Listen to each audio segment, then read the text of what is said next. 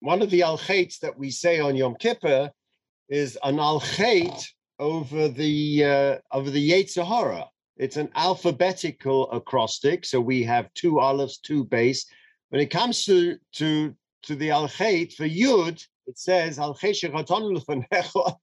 al Hara. I mean, it doesn't make sense because what else are the sins about? What is the driving force for all the sins if not the Yetzer Hara? So what am I clapping al for the Yetzer Hara? There's a famous story about um, a father who had a very talented boy uh, who was going off the derech, whatever that means, a wayward child, or we would say a kid at risk, today's lingo. So he goes to the Alter Rebbe and says, I, I, I don't know what to do with this kid. So the Alter Rebbe says, okay, so send him to me. Let me speak to him.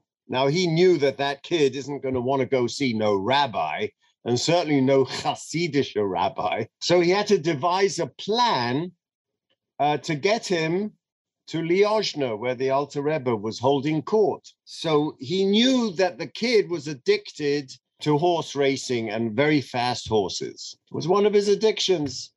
So he said, Can you do me a favor? I need you to deliver a package to Liozna. And the kid knew that his father did not approve of him riding horses, racing horses, was unrefined. In a wagon is fine, but for a Jewish boy, horse racing was definitely not, and certainly the gambling that went along with it. Okay, so he says to he says to his father, "Do you mind if I take my fare? Can I take my horse?" I don't mind taking this to Liozna, but can I take? So the father says, Yeah, okay, take your horse. So he gets on his horse and he rides in to Liozna. And the Alter Rebbe says, Hi, how are you? Thank you for the package. And he said, What is what is this? He said, Oh, this is my horse. That's a very good horse. Yeah, what tell me what's the advantage of this horse? He says, Well, it's a racehorse. What's the advantage of a racehorse? It gets me to places very much quicker than a wagon. Uh-huh. But what happens if you get lost? Well, if I get lost, and I lose my way and I have to come back, I come back very quick. I go, I come back much quicker. So the Alter Rebbe said, that's if you realize that you lost your way. That's if you realized you lost your way and you're going in the wrong direction and you're on a racehorse. Well, yeah, if you know that you've lost your way and you have to come back, you'll come back very quickly. And the young man, being very wise young man, understood that the horse wasn't the horse, that his horse was his Yetzer Hara. And the, and the Nimshal is a very interesting Nimshal. In Chasidus, we say Al Chet Shechatanu Lefanecha for the Yetzer Hara that you gave us. You gave us the Yetzer Hara.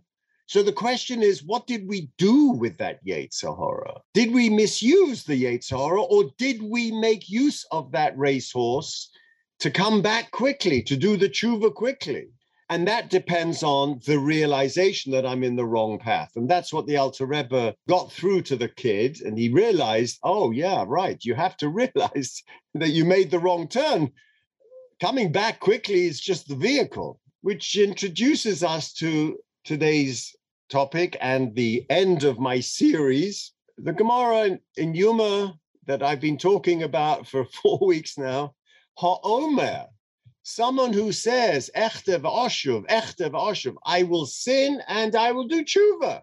I will sin and repent. I will sin and repent. Let's just look at the words that are used by the Gemara. Ein maspikin biyodo lasos tshuva. It's a very interesting and enigmatic statement. Must speak Maspikin, his tapkut. I won't get. I, he won't be given the opportunity to do tshuva meaning it, won't come his way. We have to dig into that. Echter v'yom mechaper. So the Gemara in Yuma says if someone says, I will sin and Yom Kippur will mechaper, I don't have to worry about that because the day itself is mechaper. Ein Yom Kippurim mechaper. No, no. And the, the Gemara continues, Dorish Rabbi Eliezer ben Azariah, mikol chatosechem b'fnei Hashem Titoru. On Yom Kippur in Leviticus 16, it says, on that day, Shabbat Shabbaton, Yom Kippur, I will purify you from all your sins. So now the, the Gemara qualifies all your sins. That only applies to sins between man and God. Yep, Yom Kippur Mechab. Averosh Adam lechavero, but an avera between man and his neighbor. Ein Yom Kippur Mechape Chavera. You first got to make amends. First have to make amends, and without that, Yom Kippur will not be Mechape. Now comes this beautiful notion on the Rabbi Akiva. And before I do that, I want to play for you, if I can, the song by Lipa Schmeltzer and you'll hear the words and follow the words as you hear it, okay?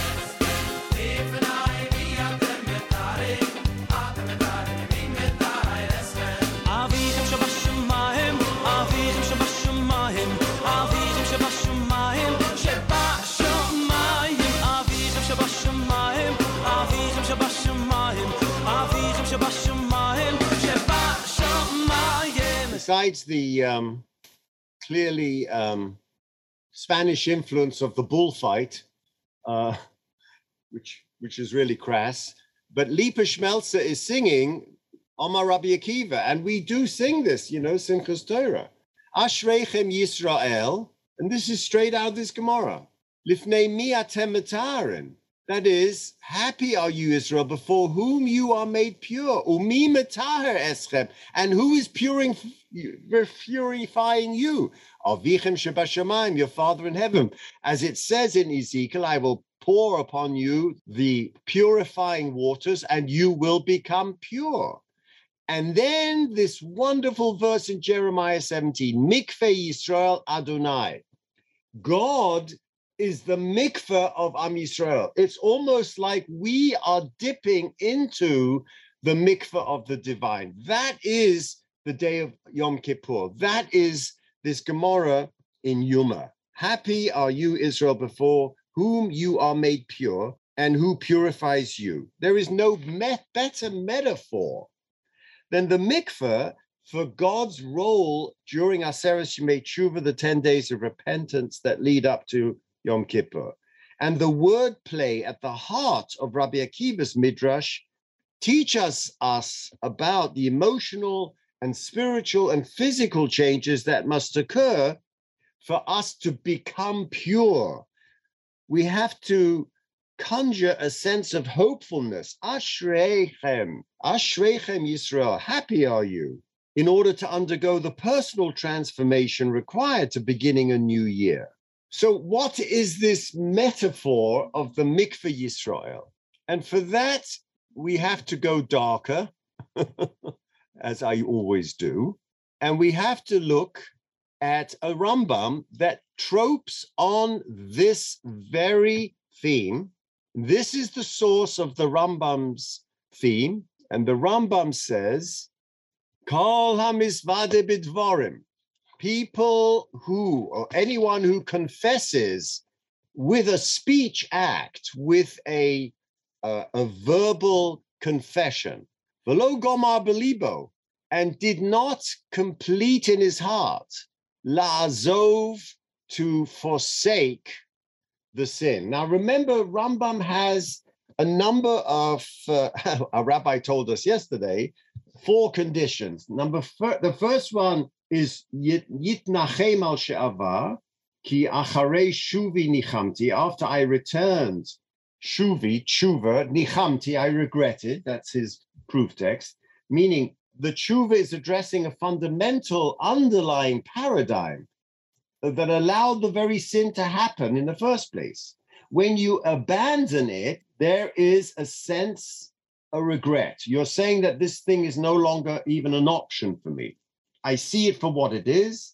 And I'm not just saying, I hope I don't do it again, or I'm I'm going to fight this, or I wish this act was okay. The act is no longer an opportunity because it doesn't make sense to me. That is yitnachem. I regret the past. Then comes lehit vadot besfatai. That's called vidui, confession with the lips. It is articulating the sin and making it real. I taking it out of myself and verbalizing it. I'm taking it out of my mind. It's no longer a mental process.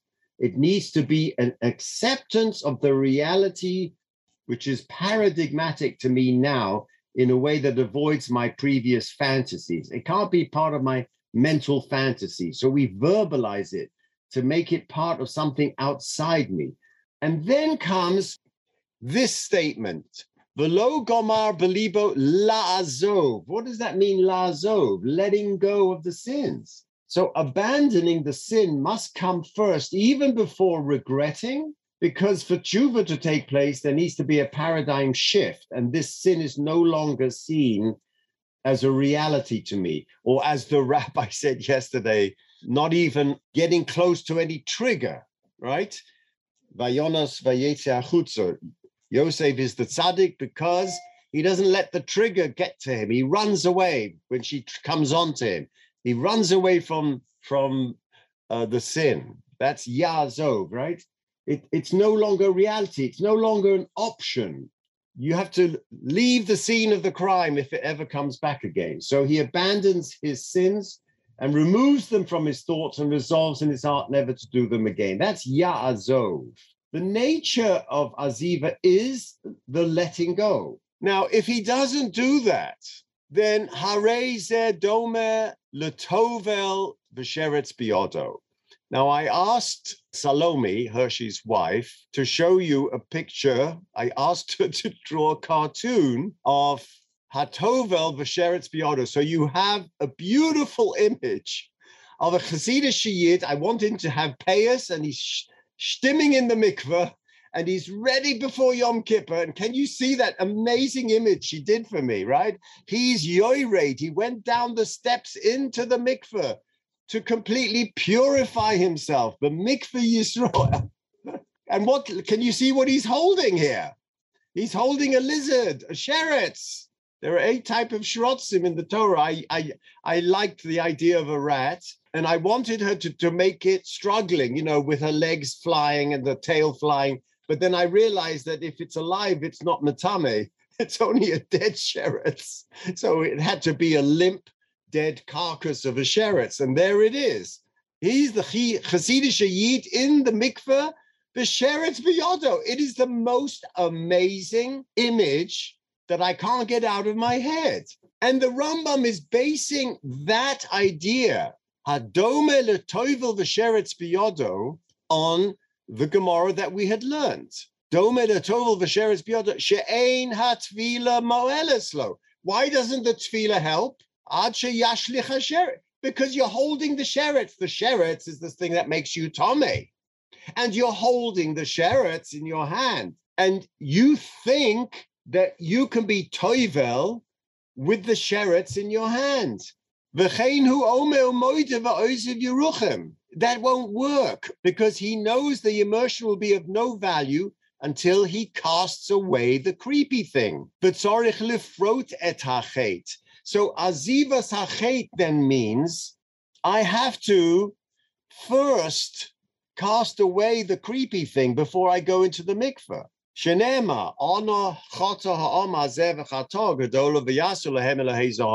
Moshe is praying to God on the Cheta Egel, he's confessing to God it's obligatory to name the sin. Look at this people have sinned a great sin. Have they made themselves a, a hey You think God didn't know that? Moshe had to articulate the addiction to gold and the Elokei Zahav. He had to articulate it in order for them to then lifrot et to get rid of it. So what is the nimshal? That's my question. What is the nimshal? And I, I thought that I would share with you Mattis Weinberg's beautiful uh, articulated statement. Only he who abandons will receive the mercy. The aziva, ozev. That's what the Rambam is saying. The din in vidui is 100% vidui. It doesn't make any difference to the vidui if you lie through your teeth from the beginning till the end, because you'll make yourself unclean again because you never let go of the sin. So, what was the point? It's an unbelievable insight into the nature of vidui and the nature of aziva. So, Weinberg is separating the two. He's steiging in the Rambam he's steiging in the difference between aziva, which is letting go of the sheretz. You don't want to let go. So you're saying vidui, you want to lie about everything else? I don't care. But what good is it to you? good if you let go. You're really not embarrassed and you want to lie about it, fine. You don't want to change your mind about having done that sin, fine. You want to fake out that it's never going to be thought about again, fine. What do I care? did you let go? The only thing I need to hear is that you let go. You're not holding on to it. I thought that was brilliant. It hit me that what is the nature of the sheretz? The Rambam is saying that you went to the mikveh. Where did I go to the mikveh? I don't understand. How did I go to the mikveh? The Rambam should say this can be compared to someone who puts on a raincoat and goes into the mikveh without his raincoat. He's pretending to go to the mikveh whilst he doesn't immerse himself in the very water. He's wearing a raincoat. What kind of ridiculous metaphor is this? He went to the mikveh, but you know it won't help because he's holding a sheretz. The simple meaning, of course, is that the vidui is absolutely a mikveh. Ashreichem Yisrael, mi matar, mi matar and God is matahir you like you going into a mikvah matar. He's matahir you once you do your vidui because you didn't let go. That's the only thing holding you back. It's not holding you back because of a flaw in the vidui. It's holding you back because it's making you unclean again. So where did you ever let go of it so you should become tahor? That's the point. I thought that's just a brilliant, brilliant point. The Gemara that he's troping off is a Gemara mm-hmm. in Taanis, Omer Ravada Baral, Odom Sheyesh Biodo Aveira. A person has an Aveira umitvade ve'eno choseba, and he he confesses lamahu dome la'adam shetofis sheretz biyado. It's like a person who's holding the sheretz in his hand. Sha'afilu tovel even better metaphor than the Rambam. Even though he goes to every mikveh in the world, lo also lo tvila. The tevilah doesn't help. He's got a sheretz in his hand. Okay, Zroko, the moment he lets go, Kivin Shetovel Ba'ar Basar, Miyad also tevilah, then it works. Then it works. Okay. Now, going back to the Rambam, he draws an analogy between the unrepentant sinner who declares a verbal vidui to a toivel Sheretz Biodo, a person who seeks to obtain ritual purity by immersing in the mikveh while still holding on to the source of impurity. He refers here to the category of tumah called tumas sheretz. I'll just show you my Jastrow, the Apikoris. Thank you, my friend. Let's define a sheretz, creepy crawly, as we learn in school. He refers to the category of tumas called tumas sheretz. There are different types of tumah. He could have chosen other types of tumah. There's tumas nita, there's the, which one contracts through direct contact with the remains of one of the eight rodents lifted, listed in Vayikra 11. A person divests himself of the status of impurity through immersion in a mikveh but it's ineffective if the individual continues holding on to the carcass. And so the metaphor that the Rambam, in his dazzling interpretation of the Gemara in Taanis, is that a person who wishes to erase a past sin cannot hope to do so unless he tashlichet sheretz. He has to cast away the rodent, meaning to sincerely repent. Misvade belibo, you've got to bring the heart into it. If he goes through the motions of declaring the confession, the vidui, without undergoing the process of teshuva, the confession is as valueless as immersion in the mikveh holding a sheretz. Very nice. Now, this analogy has to be understood in our first reference to Rabbi Akiva's famous exclamation, Fortunate Ashrechem Yisrael, before whom are you purified? Rabbi Akiva establishes a kind of correspondence between the process of tshuva and the mikveh. Just like the immersion in a mikveh is effective to remove the status of tumah, so does the process of tshuva, returning to the Almighty, remove one's status as a sinner. It cleanses the individual like the mikveh eliminates the status of ritual impurity. And that really underscores the transformative nature of the tumah experience and the tshuva experience. The process of tshuva entails not merely a change of conduct, but a change in one character and very essence. The occurrence of sin affects an individual's personal status that must be restored to its initial condition through the experience of tshuva. And in Hilchos Tshuva 7 6, he says, Included in the ways of tshuva is that the penitent sinner constantly cries before God with weeping and supplication. He performs charity and distances himself, aziva, from the very matter which he sinned. As if to say, and now I quote the Rambam, I am somebody else. I am not that person who committed those acts. I am not that person. The objective of tshuva then is reaching the point where can one can honestly avow, I'm someone else. I'm not the person who committed those acts.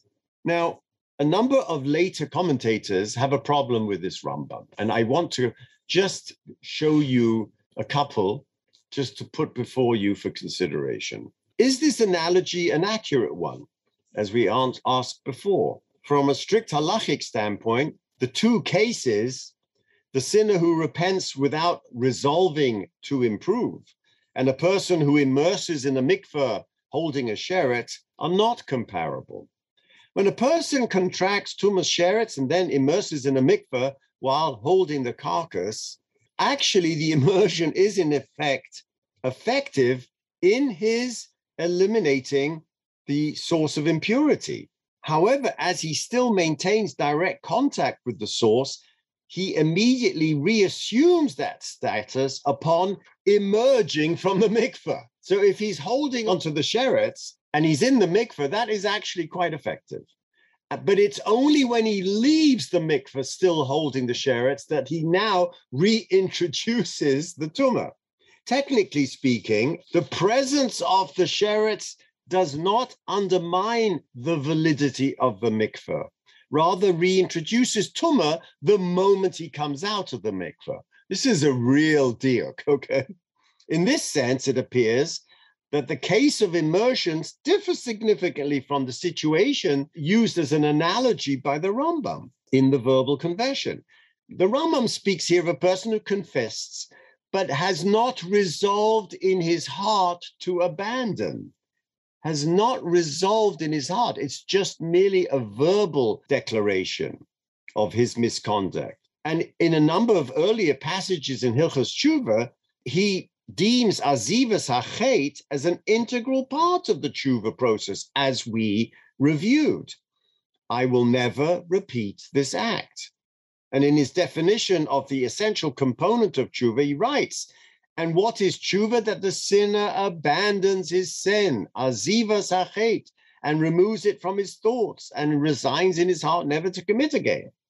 So the resolve never to repeat the offense is an inseparable part of the tshuva, even of the verbal confession. So then what is the precise analogy, toivel b'sheretz biyodo, and an insincere confession? In the former case, the insincere confession, the procedure is altogether meaningless. No purpose is served by declaring a confession without the heart, without the desire commitment to improve. Going into a mikveh holding a sheretz, by contrast, the procedure is indeed effective in removing the tumah, but that status is immediately reinstated when he comes out due to the continued presence of the catalyst. And so, this subtle distinction between the halachic tumah of the sheretz, I'm not just trying to bring you a brisker diuk. It gives rise to the question of whether Maimonides intended to present this comparison as a precise nimshal, and you know me, I love that space between the moshel and the nimshal. And when they don't con- correlate exactly one to one, something is happening. Does he make this comparison to underscore the ineffectiveness of the insincere confession? And so we need to not account for the precise features of the two procedures. It was just a nice metaphor. It's a nice thought. Or did he see teshuva and immersion as closely related and corresponding processes, compelling us to steig in why did he give us a nimshal that did not fit the moshel? That's the question. Is there a value in an insincere confession? That's what he may be pointing us to in that gap between the two, between the moshel and the nimshal. Now, in the anonymous Yad Haktana, a commentary to the Mishnah Torah, we find a startling suggestion. And he's the only one of the, all the commentators on the Rambam, That's why I love it. That Maimonides, in fact, is acknowledging some value in a verbal confession not accompanied by resolve for future improvement. The Yad Haktana claims that the Torah establishes the concept of vidui as one component of the tshuva process, but appreciates the emotional difficulty in character change. What a psychological insight. Those who are addicted to things in this world find it very hard to change. Does that make all the al valueless? Does it make the whole tshuva process of Yom Kippur waste of time? Many sinners truly and genuinely wish to repent in every sense implied by this term. They are repulsed by their own shortcomings and long for the day when they can discontinue along the path of sin and begin a new chapter of full Torah observance. But however, now, in this moment in time, they are overpowered by internal, external, neurological, psychological, genetical, epigenetical pressures that impel them to repeatedly commit the given act of sin and prevent them from achieving self improvement. The Torah, which addresses itself to imperfect mortals and recognizes their failings and weaknesses, then establishes a means whereby even sinners of this kind can take one important step towards complete tshuva. The vidui, then, according to the Yad Haktana, is a worthwhile experience even for a sinner, even as he is as yet incapable of sincerely committing himself to never repeating the wrongful act. And then Maimonides' analogy is indeed an accurate one for the Yad Ktana. The sinner who confesses without a commitment to improve is indeed comparable to a toivel b'sheretz biyodoi, in that he too has performed a meaningful act of purification. He went into the mikveh. Of course, like the individual who immerses whilst holding a sheretz, he needs to, when he comes out and he's still holding on to it, he's got to go back in. He's got to repeat the procedure after casting away the rodent in order to achieve the desire. But just the toivel v'sheretz biodo achieves momentary purification despite the presence of the sheretz. And so too the sinner described here by Maimonides has performed some small measure of tshuva. Now, most of the others disagree with the Yad Ktana And I want to just bring you Yosef Kapach, the greatest interpreter in our generation from Yemen of the Rambam, in his commentary to the Mishneh Torah. He suggests a different explanation to explain the correspondence drawn between the insincere confession and the Toivel Sheretz Biyada, which he realizes is not a good analogy. He says the two situations differ from one another in that confession without a commitment to improve is entirely ineffective, whereas immersing while holding a sheretz momentarily is effective. Rav Kapach claims the comparison between the two cases lies in the emergence of Tumah Chadasha. Wow, absolutely dazzling. When you're in the mikveh, you're good. You are good to go. But when you come out of the mikveh, it's not that you've returned back to the old sheretz. You are now completely clean. And as you emerge and the sheretz is in your hand, there is a tumah chadasha, a new status of impurity as a result of the intended procedure. It's just brilliant. You went in to the mikveh to tovel yourself from all your addictions. In that mikveh, momentarily, you are free, my friend. As you come out, the coming out, having had that experience, brings you to a new Tumah Chadasha. In the case of immersion, of course, the immediately after the individual divests himself of his Tumah, a new state of impurity descends on him as a result of his ongoing contact with the sheretz. It's like, it's not that I just have an addiction, I have a Yetzer Hara. If I'm trying to do something with that Yetzer Hara and I've gone through the process, I've gone through the Yom Kippur, and now I come out, there's a change mm-hmm. in the very Yetzer Hara itself. It's a Tumah Chadasha. Similarly, a sinner who confesses without resolving to improve has not only failed to achieve atonement for his wrongdoings, but has also committed an additional offense in abusing the precious asset of the vidui. He's abused the tool of the mikveh. Absolutely stunning. And so I want to just add my my little knetch because I've been struggling with you for the last few weeks about Echter v'oshuv, oshuv v'echter. And I want to bring charity to it. And I want to say that for me, the things that impede me from my tshuva process, most of all, the sheretz that I go into the mikveh with, that impede my ability to completely confront my past and completely engage in the tshuva process has to be my resentments.